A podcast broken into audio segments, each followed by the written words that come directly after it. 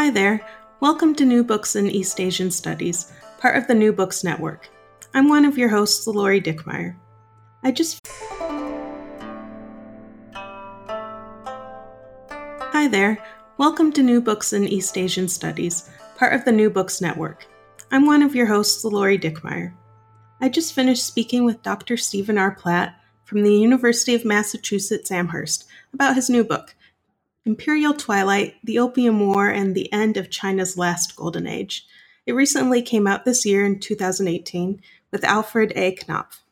His book explains how the first opium war between Great Britain and China came to be. Platt vividly describes the people, places, and events involved, from ill fated British embassies to Beijing, powerful Qing emperors and officials, British citizens who endeavored to master the Chinese language and gain increased access to markets, potential converts, and China beyond the port at Canton. In the process, he discovers moments when there was opportunity for understanding and cooperation rather than the final result of war. It was a pleasure to read his book and speak with him about it. We just scratched the surface, really. Uh, please enjoy the interview and the book. Hello, everybody. Welcome back to New Books in East Asian Studies. I'm one of the hosts for this channel, Lori Dickmeyer. Today we'll be talking to Stephen R. Platt about his book, Imperial Twilight. Stephen, welcome to the show. Thanks for having me, Laurie. Yeah, uh, I was wondering if you could start us off just by introducing yourself a little bit, telling us about yourself. Yeah, um, well, I am a professor of Chinese history at UMass Amherst. Um, prior to that, whew, uh, depends how far you want to go back. Um, but I came to Chinese studies very late. I was a math and then an English major in college, and actually didn't start learning anything about China until after I graduated, when I went off to teach for two years in China. Um, that's when I started learning Chinese. That's when I started traveling around the country, um, and got hooked on that, and came back, and eventually found my way to uh, to getting a PhD in Chinese history and lo and behold, here I am, um, back actually in the place where I grew up. I, I grew up in Northampton, Massachusetts, and that's where I live now, which has been really nice. You have been on this podcast before. You spoke with Carla Nappi about your book, Autumn in the Heavenly Kingdom, about the Taiping Civil War.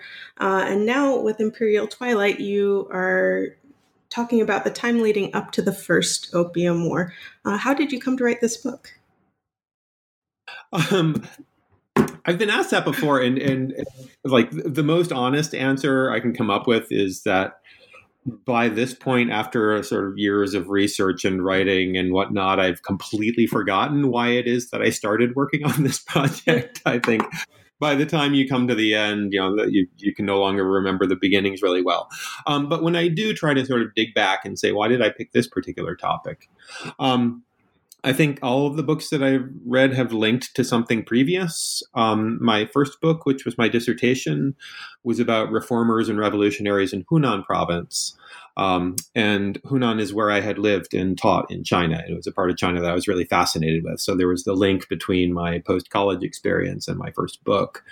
Um, then the book on the Taiping Rebellion, my last one, Autumn in the Heavenly Kingdom, um, that really came about from wanting to dig much deeper into understanding Zeng Guofan, the, the Hunanese general who suppressed the Taiping.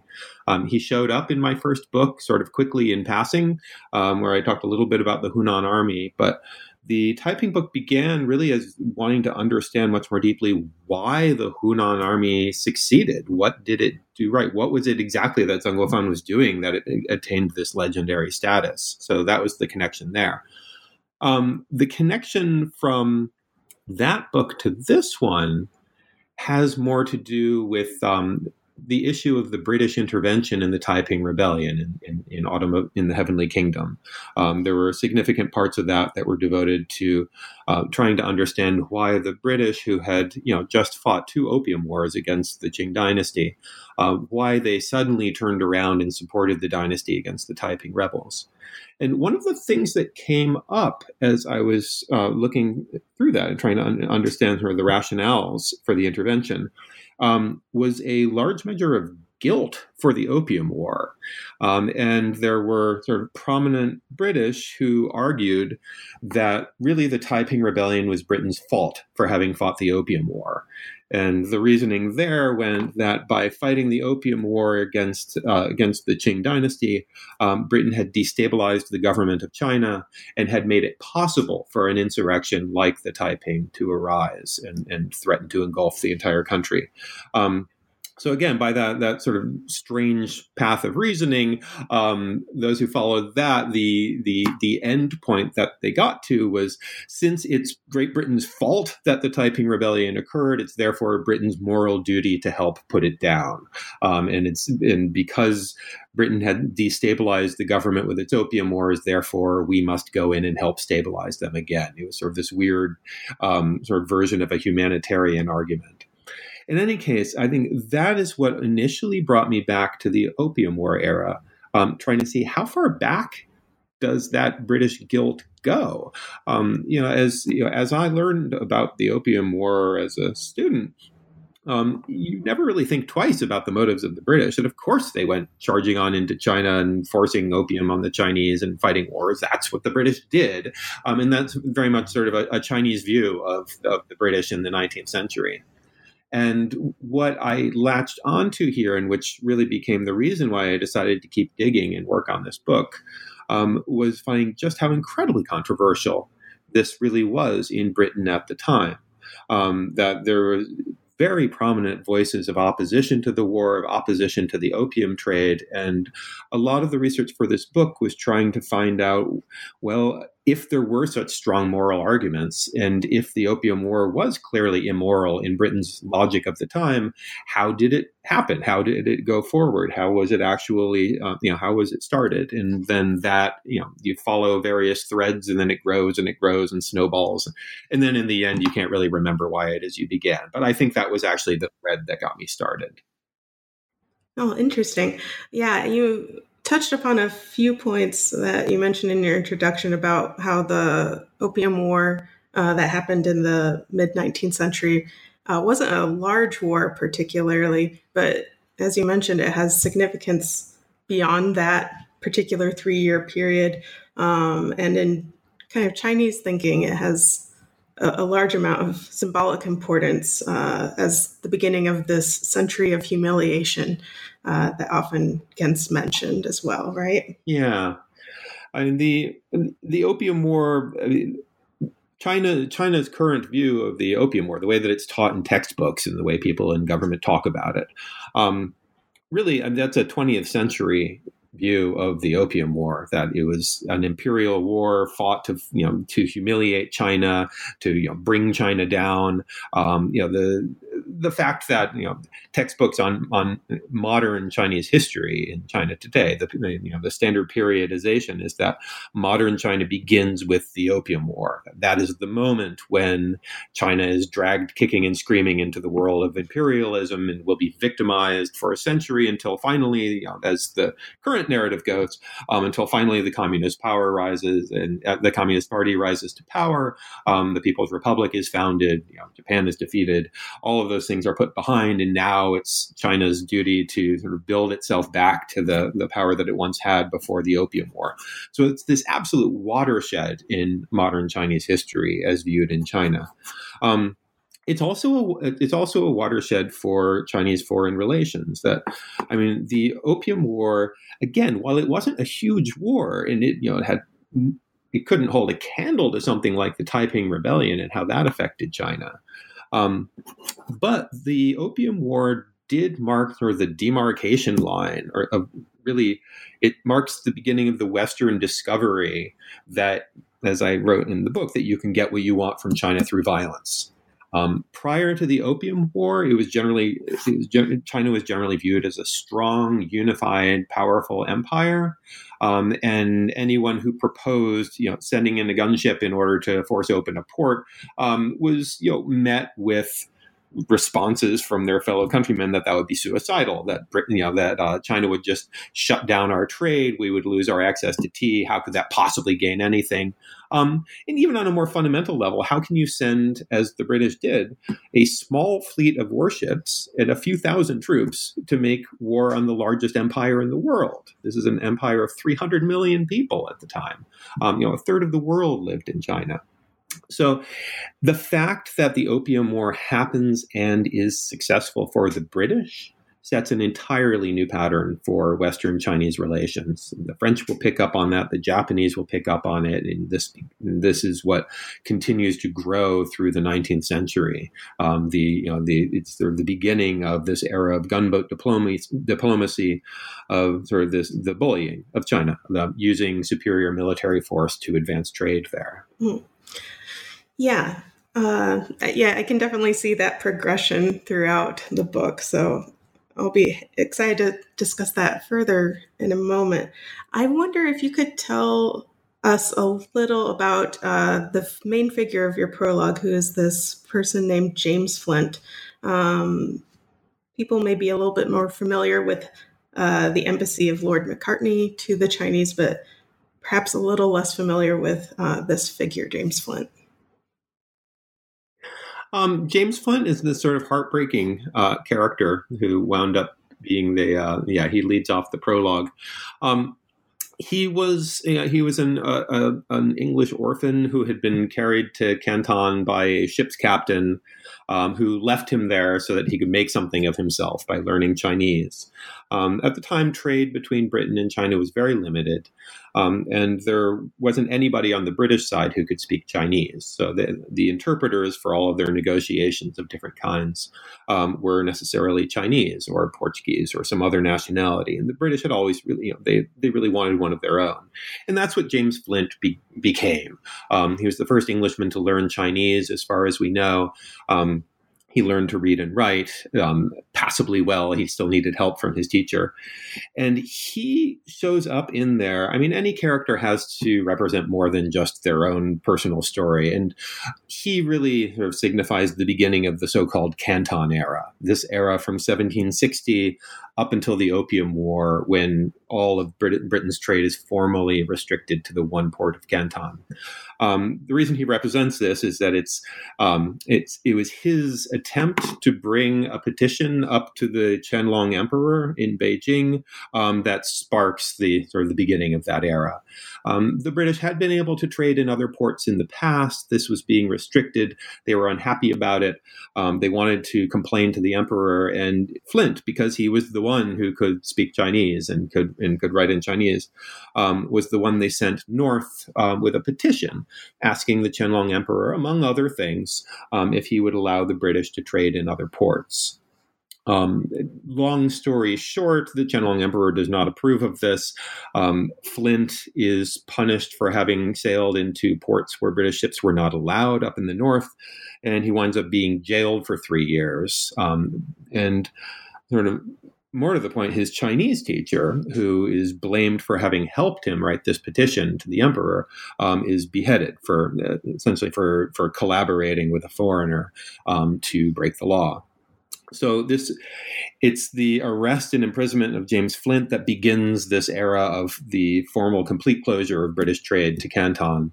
Um, it also marks the beginning of an era when it's generally understood that it's illegal for Chinese to teach their language to foreigners, and the and the learning of Chinese for the British seems an even more remote possibility. The East India Company members, for the most part, stopped trying to learn until until a new generation came along.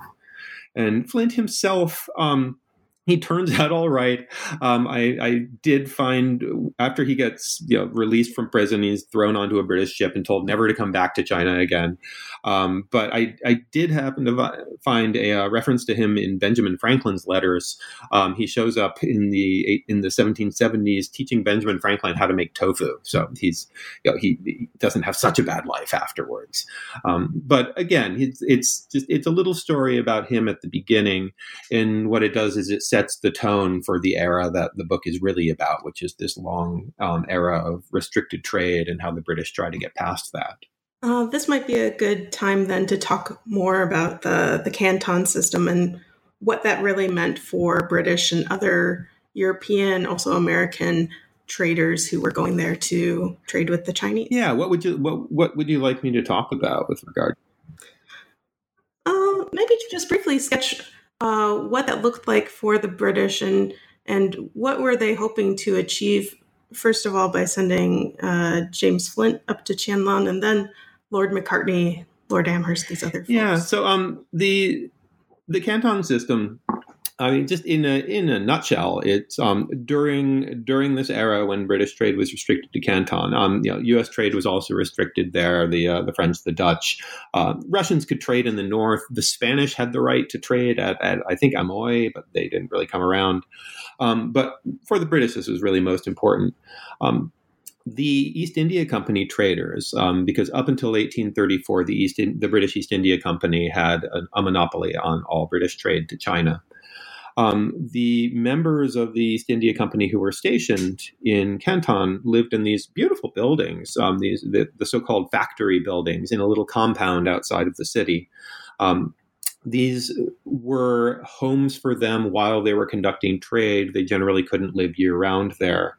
Um, but it's this the the little district there. It's called the factory district, and factory here is from um, uh, it's from a term for um, factor, meaning a trader. Um, so these are places that traders lived. They aren't places like the factories that we think of. They're not building things there. Um, but in any case, you have this sort of wonderful contrast between uh, these British merchants who are living in incredibly luxurious quarters, um, waited on hand and foot by Chinese servants, um, making large amounts of money and retiring home to take seats in parliament and, and buy country estates and things like that. Um, but at the same time, they have almost no rights in China. They're not supposed to go outside of this little canton, uh, the little compound outside Canton. They're not supposed to go into the city itself. Um, they're not supposed to go to any other ports. They feel very, very, very limited there. And for generations, you have um, you have British merchants who dream of access to other ports. You know that if they could get access to the north, then they could sell so many more woolen goods and all these visions of the riches that they could that they could find if they could only get access elsewhere. So while the British are actually treated very well there on the whole, and they and their their commerce succeeds very well, um, it's not enough, and they're always hoping for more. But generally speaking, the view of the government back home in Britain is they should be thankful for what they have. Um, you shouldn't you, you, shouldn't go messing around and trying to, to push against the rules there. Um, the reason why this is also important is because the only place in the world that the British could get their tea at this time was from China, and the only place they could buy it was in Canton. And if the Canton trade got derailed, there goes Britain's entire source of tea which matters not just for all of the people in Great Britain having their breakfast. Um, but it matters for the government because you know there were varying taxes on tea, but um, at its peak, the British government levies a 100% tax on tea imported from China, which becomes a significant part of its revenue stream. So the health of this trade at Canton from the 1760s all the way up to the 1840s um, is very important in terms of Britain's national budget and, in terms of sort of a generalized sense of national security that they need a good trade going on in China. So the tensions are between those British who say that this is a decent system. It has its problems, but we should put up with it because the benefits are enormous and we would stand to lose a lot if we tinker with it.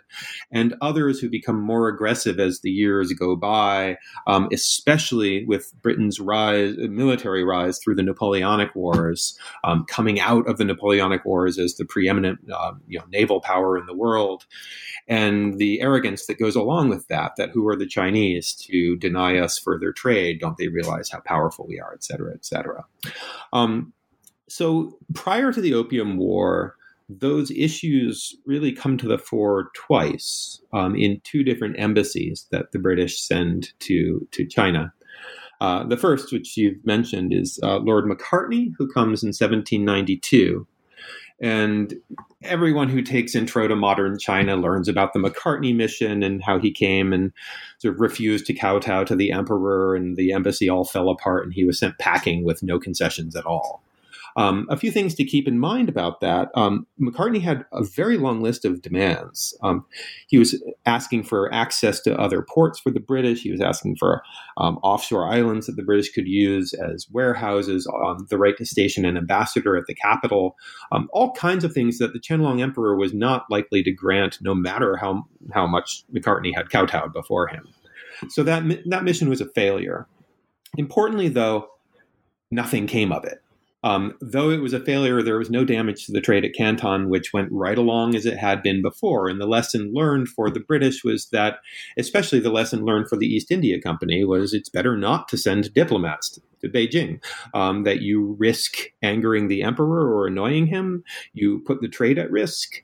Um, and there probably isn't anything to be gained from it. So you enter back into another era of relatively quiet trade on the on the standard model.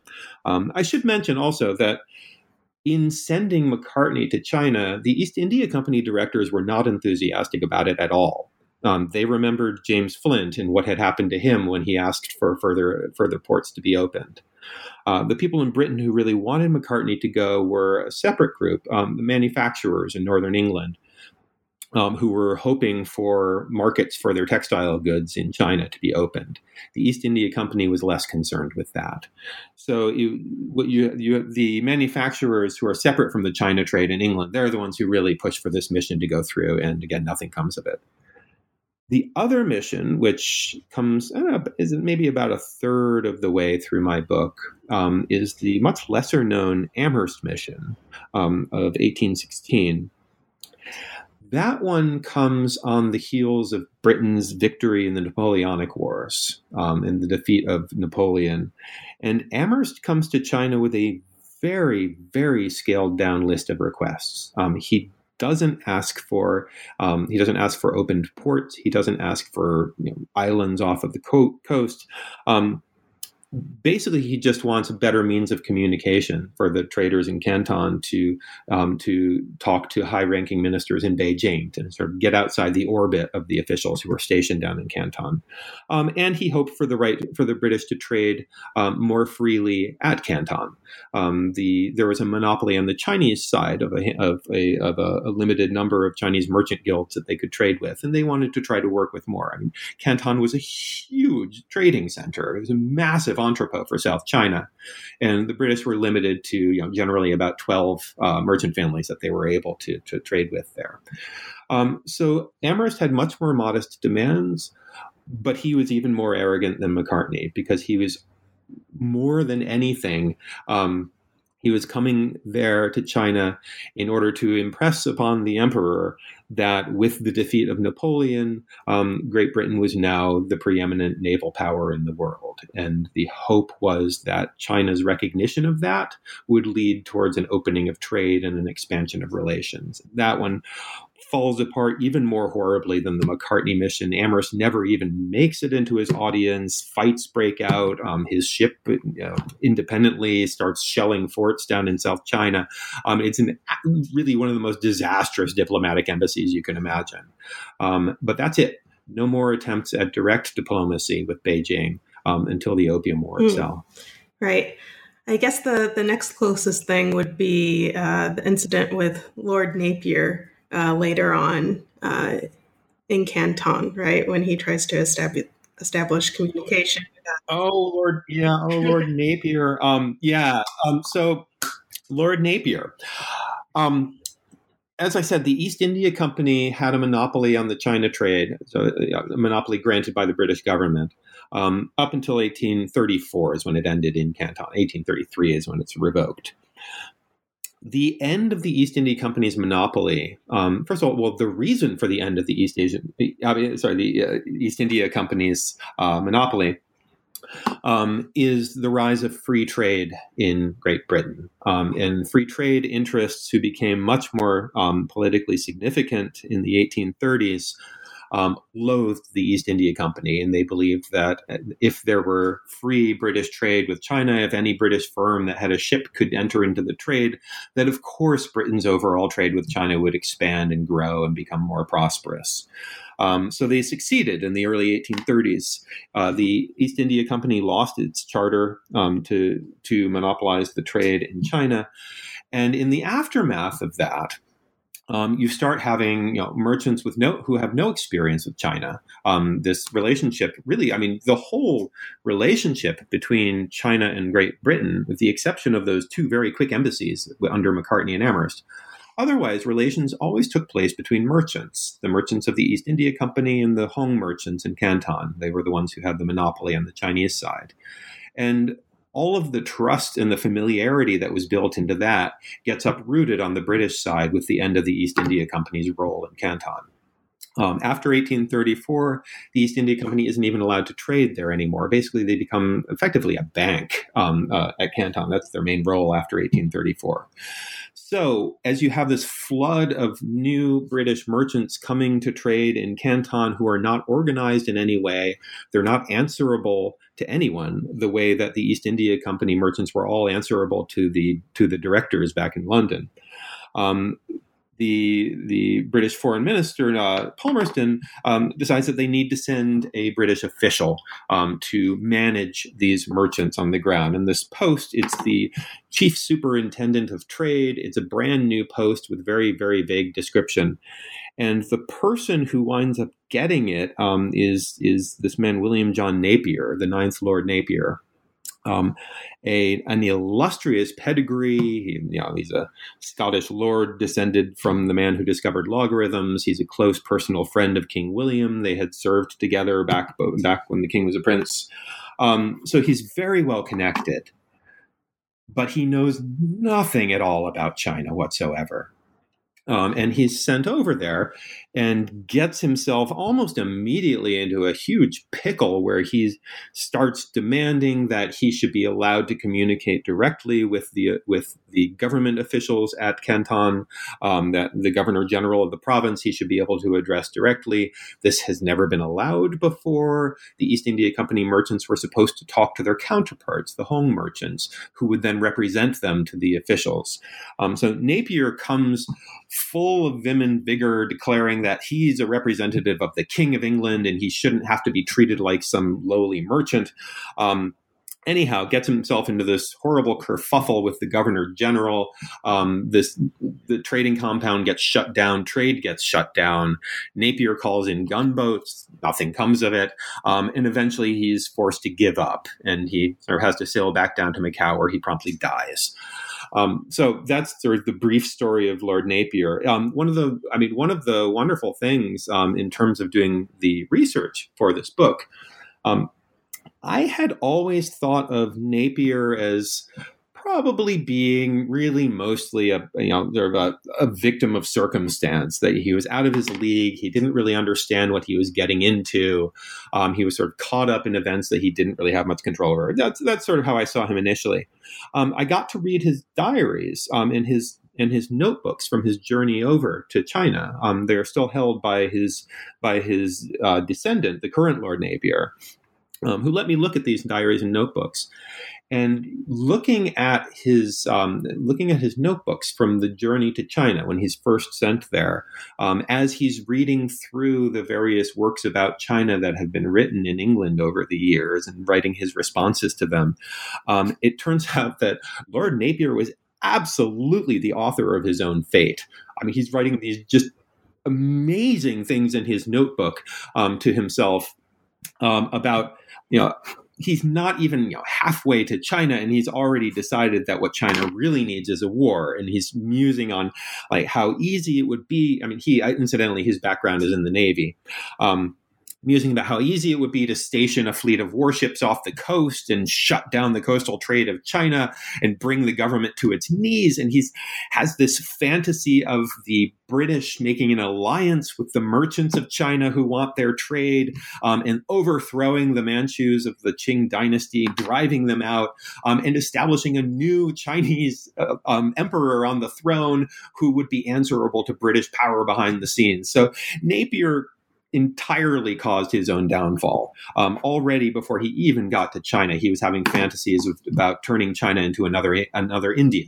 Um, put a king on the throne who's answerable to us, who we can manipulate, um, and then we will control China effectively.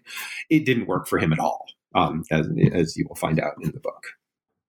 Yeah, something else that I noticed uh, going forward in your book is that uh, you also trace the history of how various Chinese intellectuals and officials thought about uh, the British. So, for instance, you show us moments of potential or possible cooperation, um, other times, you know, equally kind of closed minded views about how trade worked and so on. So, for instance, you have examples like Kokwa that uh, demonstrate, you know, a positive kind of form of cooperation with Americans and with the British. And then you have scholars, um, both who are supportive of opium and trade, and others who would prefer to kick out foreigners entirely out of Canton and, and elsewhere. Yeah, this I'm again one of my one of the impulses in doing the research for this book was to, yeah, I mean it's it's a huge era and there are oceans and oceans of sources to work through. Um, but one thing that I tried to bring into the book were the some of the debates amongst Chinese scholars about um, how China should deal with foreign trade, how it should deal with foreigners, um, how it should deal with the opium trade, because these were not always seen as being part and parcel with one another. Um, after the war, they're conflated together, where opium is seen as a purely foreign problem for China um, as the Opium War is remembered in China. It's the war, you know, that the British came and forced opium down the throats of the Chinese, and when the Chinese tried to stop them, then the British went to war. The reality is that there was, you know, very close cooperation between British and criminal Chinese prior to the war. That the British couldn't force opium down anyone's throat; they couldn't get into the country.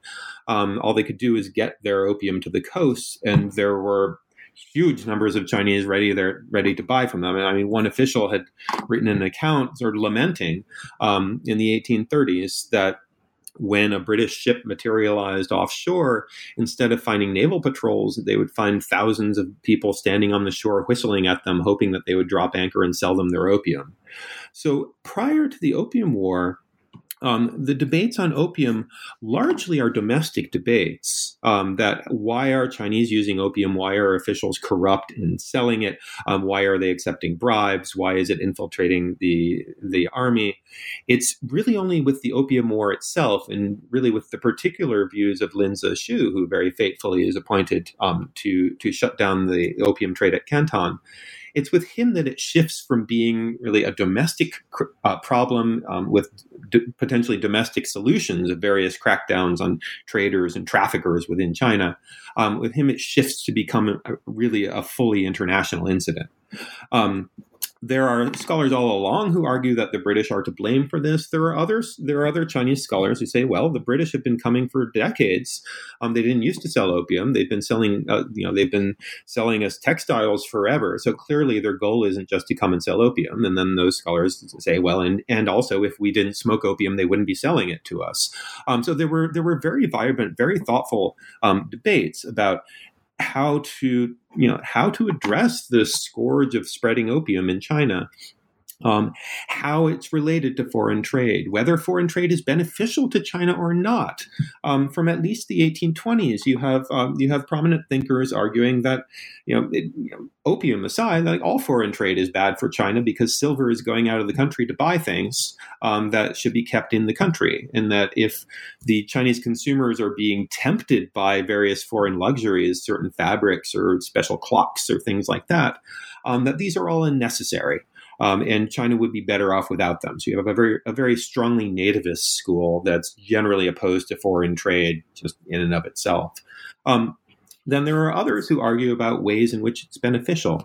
Um, there are one of the things that I've also tried to emphasize, um, and in the course of writing this book, is there's this really long-standing misconception that still gets trotted out quite a bit um, that the Chinese of the early 19th century were completely anti-foreign, totally uninterested in the outside world, um, and that they were completely unaware of the rise of British power. And that's the sort of the cliche about the early 19th century Chinese, who then, as that version of the story goes, were then shocked into the awareness of the West because of the Opium War. And that's that's really like that's a lot of bunk. Um, obviously, there were Chinese who didn't care at all about anything going on outside of China. But if you look at the writings of some of these coastal officials and and scholars who lived along the coast. Um, first of all, those who live, uh, those who have lived or worked in Canton are fully aware of how powerful Britain's navy is. Um, they have seen these warships. They some of them have been on them. Um, others have written about them for others to read about. The coastal officials, generally speaking, were well aware by the time of the Opium War that China couldn't really resist um, an, an attack from the British, and so the best thing to do was to avoid it. And the advice from people like that, with regard to the opium crackdown, was keep it it as a domestic affair. Crack down on the domestic dealers and traffickers, crack down on domestic users. Um, if you draw the British into it, then you risk provoking them, and that, that complicates things too much. Um, with regard to um, foreign products, urban Chinese were very much interested in foreign products. Um, you know, it wasn't just opium that the British were selling, or the, Ameri- the British and the Americans and others were selling. They were also selling fabrics. They were selling luxury items. They were selling seal skins. Um, that there were various fashions um, in urban China that were best satisfied by by foreign products. It, you know, and at times it was referred to as sort of the foreign fever. Um, and there were complaints from the more conservative scholars that, again, wealthy urban Chinese, and this is a time of great prosperity in China, um, that wealthy urban Chinese were, you know, they were buying all kinds of useless things that were being imported to Canton, really sort of to show them off, or you know, because it gave them status. Um, even the East India Company's opium um, there, you know, the opium from India that was being sold by the East India Company, the uh, the Patna opium, commanded a higher price because it had the brand of the East India Company on it because it was foreign and it was seen as much better than domestically produced opium or opium from opium from Turkey or other places.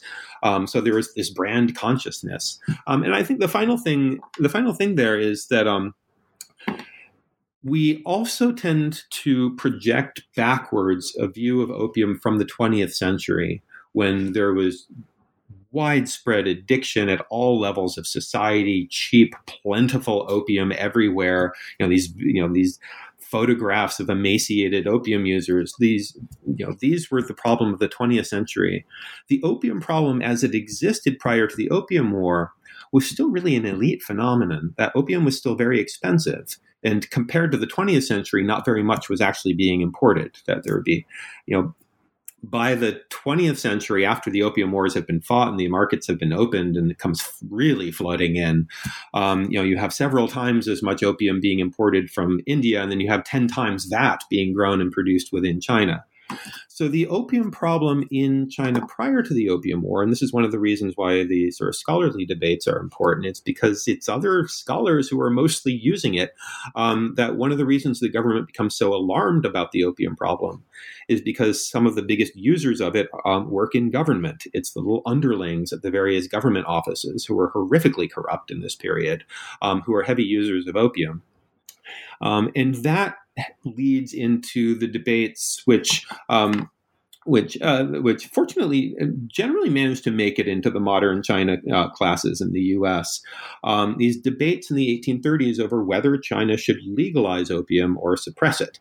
And again, very interesting arguments advanced on both sides about whether, you know, in you know, resonant throughout history, you know, resonant today in the United States, about is it better to regulate it and control it and keep the economic, you know, keep the price controlled and keep silver from going out of the country by trading opium for tea openly at Canton?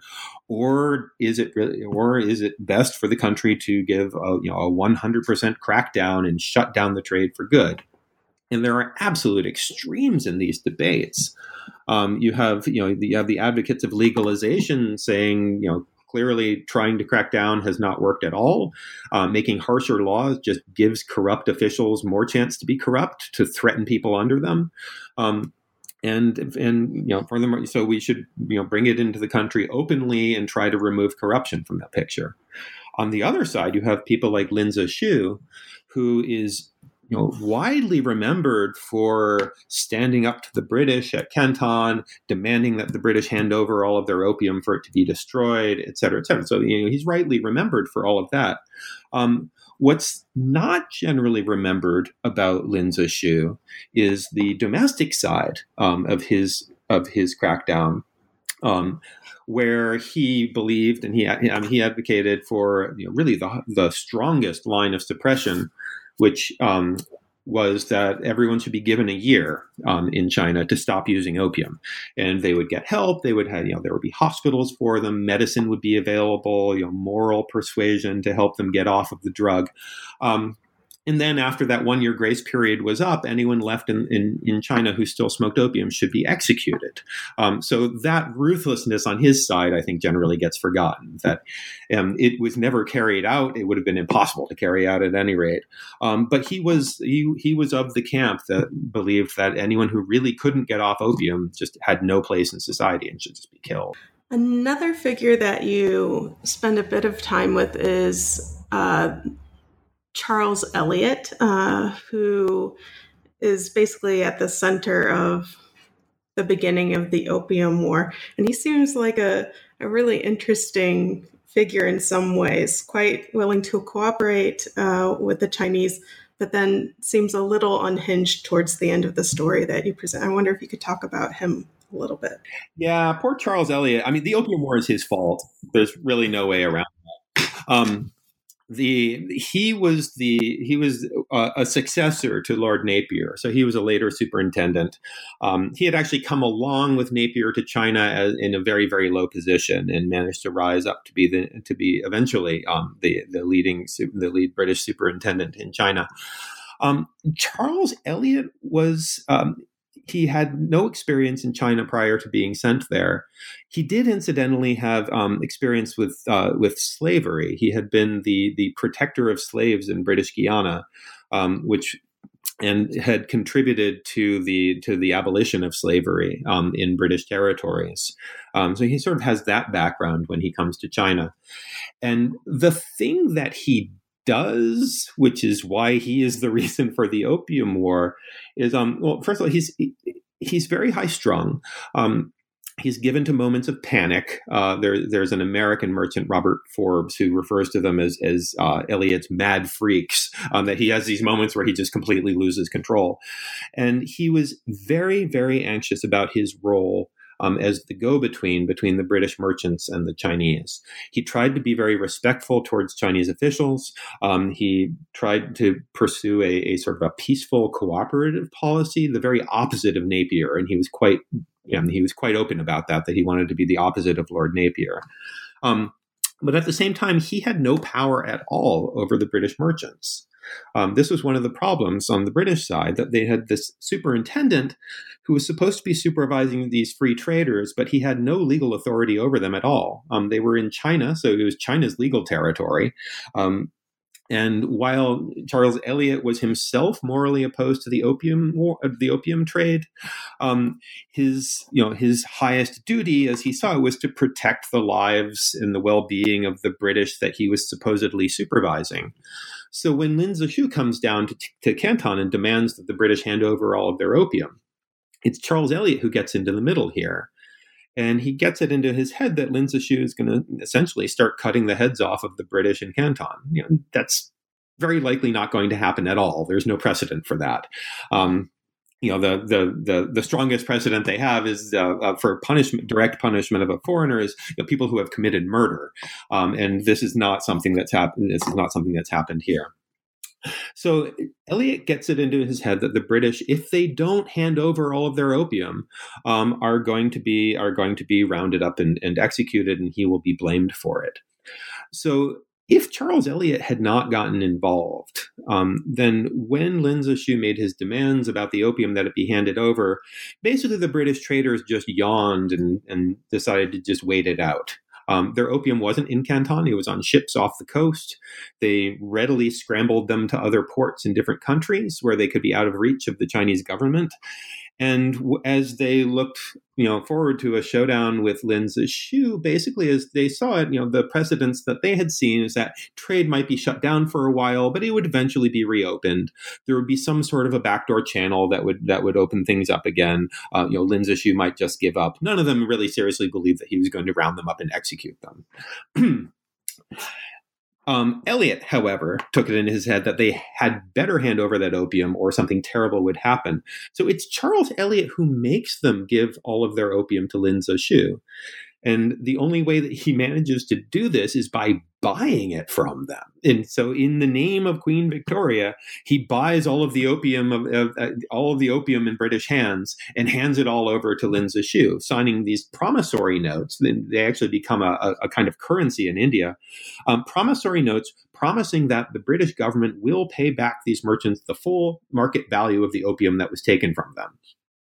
And it's those promises, which he sees as the only way of sort of de escalating the situation, um, those promises lead to immediate lobbying of the government back in Great Britain um, to pay the opium traders for two million pounds worth of opium that has now been bought by the British government and has been destroyed by Lin Zexu.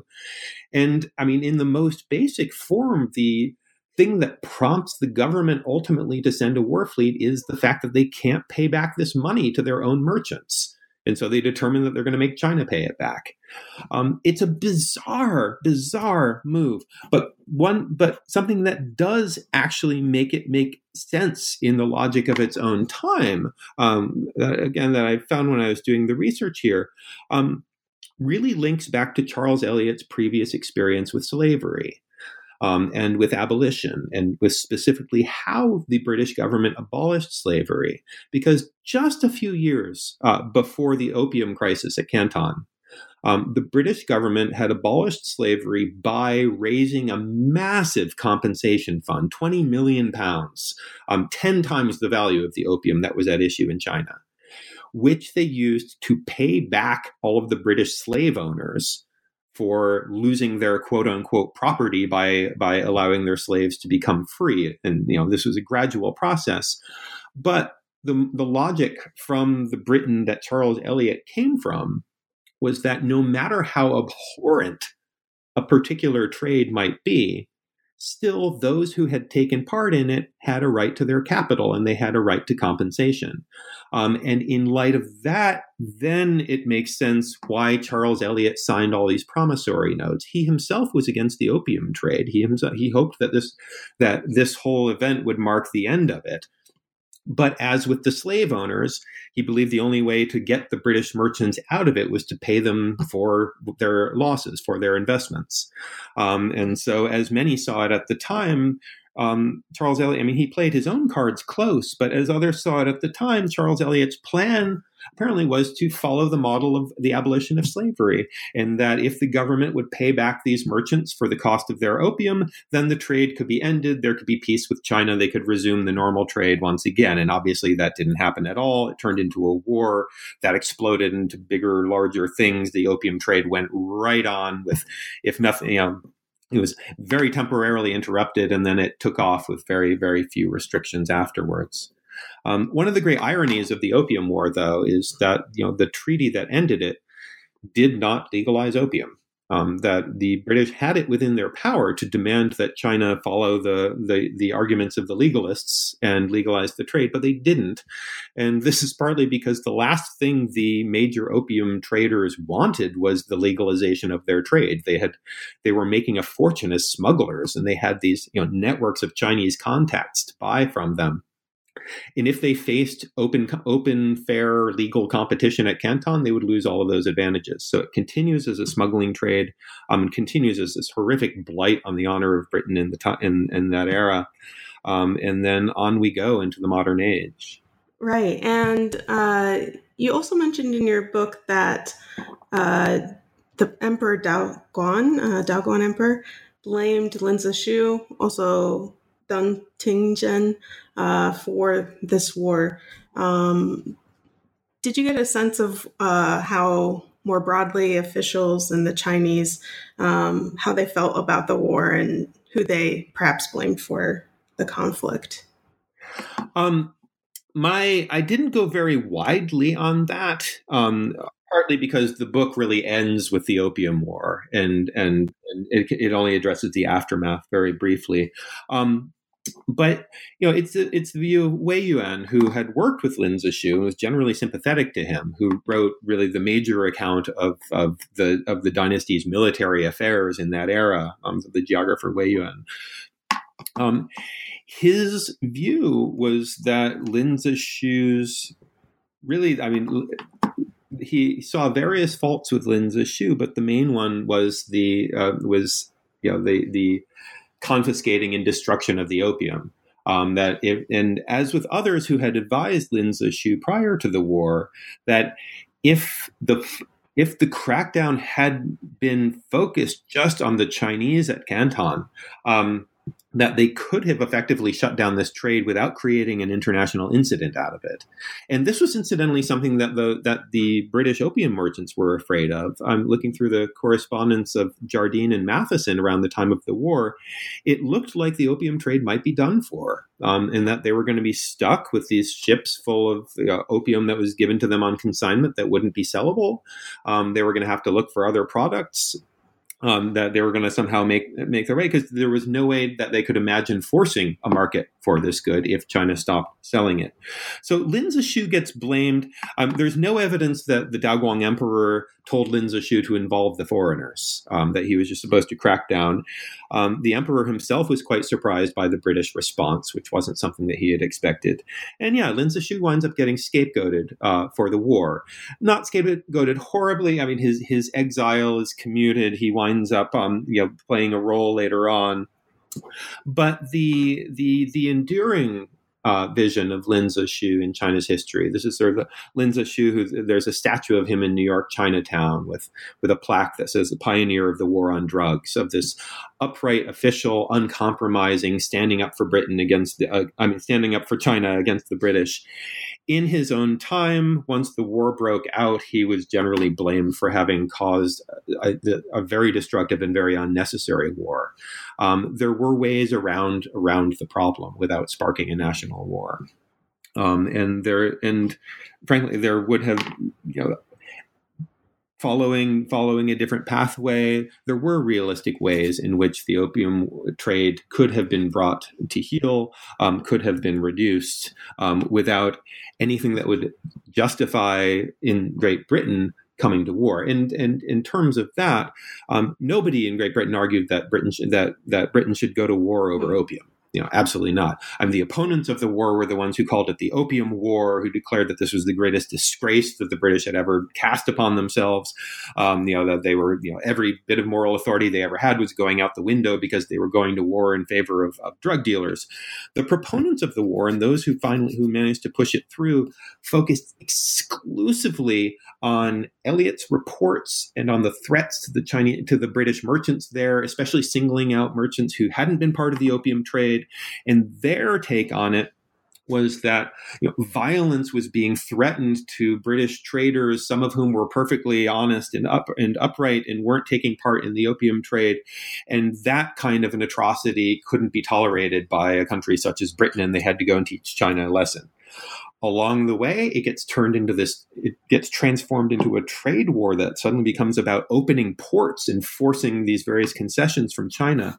Charles eliot incidentally did not support those.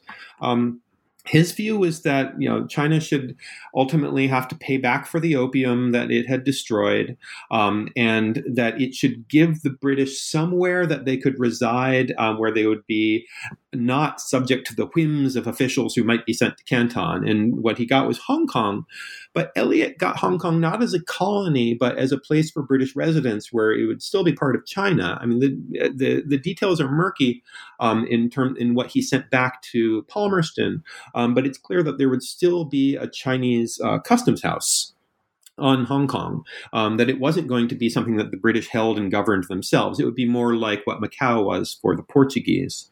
Um, and Charles Eliot, when he he gets called back home when he won't push for Palmerston's desired terms, um, which include things like opening ports. Um, and ultimately, he winds up as a critic of the war. And sort of to his dying day, he, he maintains that the wider war wasn't necessary and that Britain took more than it should have and that it wasn't justified in it.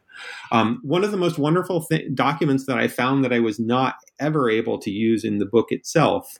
Um, and what sort of ties it together with my previous book um, the Taiping book, uh, Autumn in the Heavenly Kingdom, I wrote about the Second Opium War, the Arrow War, and the destruction of the Summer Palace, um, which was led by Lord Elgin. Um, the, the, the he was the, the British leader of the armed forces that that, dis, that destroyed the imperial palace outside Beijing. absolutely notorious figure. Um, his father was the Lord Elgin who took the marbles um, from Greece and brought them back to Britain. So, you know, not a great family. But um, when I was uh, when I was doing research at the National Library of Scotland, where they have Charles Eliot's papers, um, there was an account in there that Charles Eliot had written down of a meeting at a party, it must have been in the 1860s, uh, between Charles Eliot and Lord Elgin, who like met in person at one point. Um, so you have you know the man who started the first Opium War and the man who concluded the second Opium War in conversation. And even at that point, um, the main gist of Eliot's view is he insists to Lord Elgin that like none of this should have happened. And back in the, in the first Opium War, all we needed was a trading site on on Hong Kong, and by demanding all this other stuff, that's what's led led to this horrible tragedy that we have right now. So to his dying day, Charles Eliot maintained that if that the war that happened should have been extremely limited and should not have involved the expansion of trade or all of these things that that British merchants had desired but had no uh, but had no legitimacy in demanding. Wow, that, that's an interesting document to hear about. Thanks for sharing that. Uh, I think we have taken up uh, a lot of your time. You've been generous with us. So I'd like to wrap up by asking you uh, what research are you working on now? Um, right now, I'm starting research um, in the World War II era um, about a U.S. Marines officer named Evans Carlson who um, who embedded himself with the Eighth Route Army, with the communists in North China in the late 1930s, um, sort of on a personal mission from from President Roosevelt. Um, he traveled several thousand miles overland through Japanese occupied North China um, with uh, with a unit of the Eighth Route Army um, became extremely enamored of the communists in China, especially Zhu. Um, as a military man, he deeply admired Zhu as a military commander. Um, and was especially taken with how successful the communists appeared to be against the Japanese occupiers. Um, he winds up mattering in the larger sphere um, because he comes out of that in out of that experience in in 1939, um, being being firmly convinced that a war is coming between Japan and the United States. Um, he resigns from the Marines so that he can speak freely and write books in the U.S. about the coming threat of China, um, about the promise of the communists. I mean, sorry, the coming threat from Japan, about the promise of the communists as as, as allies. Um, and then along comes Pearl Harbor, and he gains um, astounding fame by founding the first uh, commando unit of U.S. military history, the uh, the the Second Marine Raiders Battalion, which became legendary. There was a Hollywood film about them in 1943. Um, they they led the first um, successful the first successfully completed missions in the Pacific in World War II, um, and became famous. They're known as Carlson's Raiders, but he became this huge war hero in the United States. Um, and the wonderful thing about him is that his Raiders Battalion was very deliberately and carefully modeled on the communists in China. I mean, he even had political indoctrination sessions where they would talk about their their hopes for the future of American society and egalitarianism. Um, he trained them in the in the guerrilla the methods of guerrilla warfare that he had learned from the Chinese communists. Um, and of course, he's going to be destroyed in the McCarthy era for this. He doesn't live to see it, but his name will be dragged through the mud and he's forgotten in the end. Um, but I've started doing research on him just as uh, he he fascinates me as a character, and it's an interesting way of getting uh, uh, uh of getting at um, this sort of the the, the transfer of, of, of, military ideology, um, the just the fact that the roots of, of American special forces lie in the Chinese communists is again that's I mean, that's a story that that I think is is going to be a fun one to work with, um, and it also opens up um, a, a new angle on the on the old question of you know the lost chances for alliance with China, the lost chance in China, however you want to that, who lost China, all that kind of thing. Um, Carlson, I find a very interesting figure to work with in terms of the McCarthy era, um, just because a lot of the uh, you know a lot of the prominent Americans who were tarnished for their admiration of the communists in China were themselves sort of you know, you know critics or leftists or pacifists, um, journalists and whatnot. Um, but the fact that this highly de- de- this highly decorated uh, war hero, one of the most highly decorated uh, officers of his time, um, was similarly dragged through the mud. He, I think this will be a very different uh, version of that old story. Wow, that sounds like a great project. Uh, I want to thank you again for being on the show today. Uh, I really enjoyed it, and goodbye. Oh, thanks so much. Goodbye. You've been listening to New Books in East Asian Studies, part of the New Books Network. I'm one of your hosts, Lori Dickmeyer. Thank you for listening.